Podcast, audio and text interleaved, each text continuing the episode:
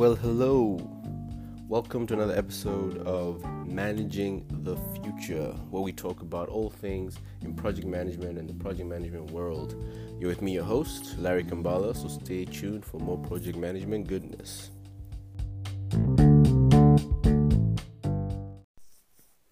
I have a very special episode for you today. Today, we'll be reflecting on Principles of Managing Projects, a unit at Monash. It was a great start to the project management journey where we learned some of the concepts and some of the phrases that are used in project management world. Um, we started off with looking at the big picture, you know, the super important questions right at the beginning when you have to start and ask yourself whether a project is worth doing. And after that, is it being done right? These are very important questions as they can be revisited throughout the project lifecycle. This gave me a lot of perspective on the kind of thinking that I should have on the big picture of projects.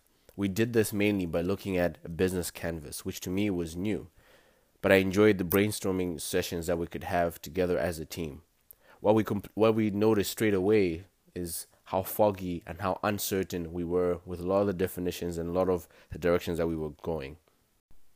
As a result, this showed itself in so planning as we tried to clear up the fog right at the beginning by trying to answer all the questions that we've been set out to do. As Lauren Gary put it, the traditional operational focus of project management will doom a complex project, and this is something that we realized straight away. We had to be creative, we had to be innovative in order to come up with a project solution and therefore create new knowledge.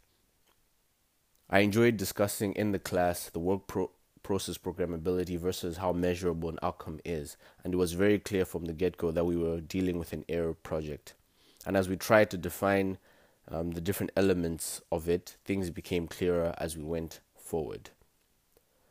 This allowed us to articulate the problem even better. And as a team, we decided we needed a more design approach to this.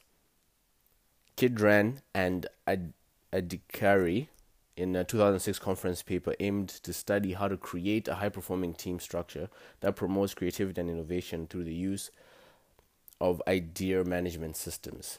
This is something that we sought to promote and to articulate in our group as we tried to um, come up with sprints where we would look through information, would look at different research that had to do with forest bathing in our community after a lot of deliberation within our team, we're able to come to a proper problem definition that allows allowed us to move forward. We realized that we had to, what we had to do was come up with a forest bathing solution for those people in our community. We sat down and talked about our customer segments and who are some of the people that could benefit from going out into nature and discovering its healing powers. As a team, we call ourselves Autumn 5 and we came up with this initiative called Nature Shuttle. The idea behind Nature Shuttle was to take the disabled out from the busyness of city life and take them out into nature. We wanted to make this easy, as easy as possible. And the way to do this was to come up with a project charter that presented this idea to a project sponsor. This was our next hurdle. We had to find a project sponsor, someone who was willing and able to support such an initiative we stumbled across NDIS. NDIS stands for the National Disability Insurance Scheme. And this is one of the things that they would sponsor. This is one of the things that they can get alongside with. So we decided to channel our project charter towards them. Now, at this point in the podcast, we can look through our voicemails. Every once in a while, a fan calls in and leaves in a voicemail. Today, we have Lorraine from Bentley. Let's hear what she has to say.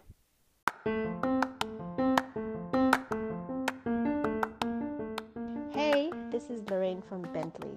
I really love your podcast and was interested to hear about the project charter you worked on recently. What are some of the positives and negative things you experienced during this time? And do you think there's anything you would do differently? Would love to hear if you found anything interesting or exciting. So, till next time, keep managing the future. Bye bye. Thank you for your question, Lorraine. Uh, we had a lot of positives, a lot of negatives we could talk about, but one of the big positives that I saw um, in dealing with this team is how we resolved conflict really well. by talking through it instead of voting. One of the things we discussed in class is how voting is not a good conflict resolution method. We were one of those culprits who put that in our team management um, document. But we saw that we were really good at resolving conflict as we talked through it, and this worked so much better than trying to um, vote on it. At the very beginning, we tried to form a team based on a diverse um, gender and culture and profession basis. This worked really well as we discussed and made ideas. Conflict resolution in teams is, is very um, important, and this is something that I've really learned. Conflict develops over time, and it can start from very mildly irritating thing and grow in intensity over time until boom, someone snaps and you've got a problem in the team. What we realized, however, in this team is that we go quickly through the small talk stage and we climbed up the ladder, up the stairs into a place where we could dialogue and have debates and have feedback and therefore move forward with our plans.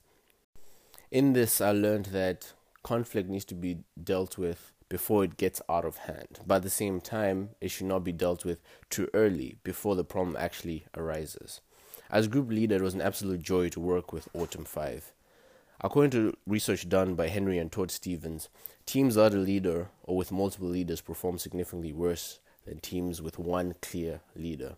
In the past, I have been inclined to propose a no team leader structure to teams, but I've realized this lets a lot of um, inefficiencies creep into the team.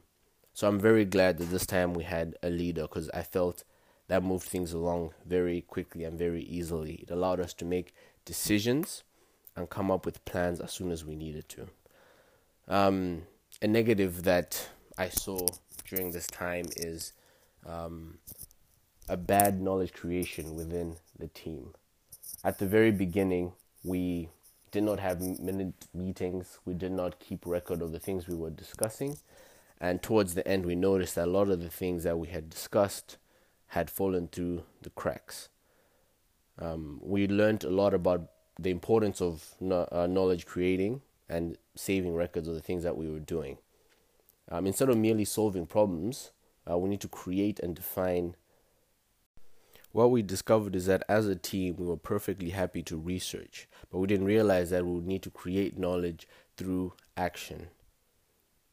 And in this case, we were having people go out into nature and we needed to have a survey on how they found it. This would translate to tans- tacit knowledge, which would then need to be made explicit if we were to move forward. This was the only way we were going to be able to see success at the end of the day. We needed uh, the customer segments to give us feedback and turn that into explicit knowledge.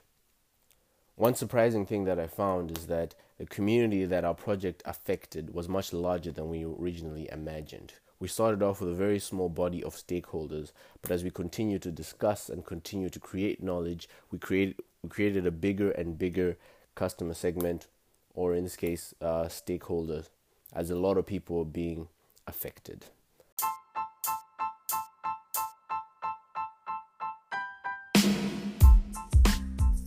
At the end of this all, I feel as a team we came up with a pretty good project charter.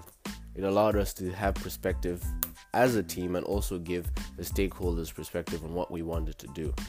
In the future, I seek to do deeper research into project charters because I see how important of a document it is in the initial stages of any project. So, until next time, keep managing the future, keep being good project managers. Take care. Goodbye.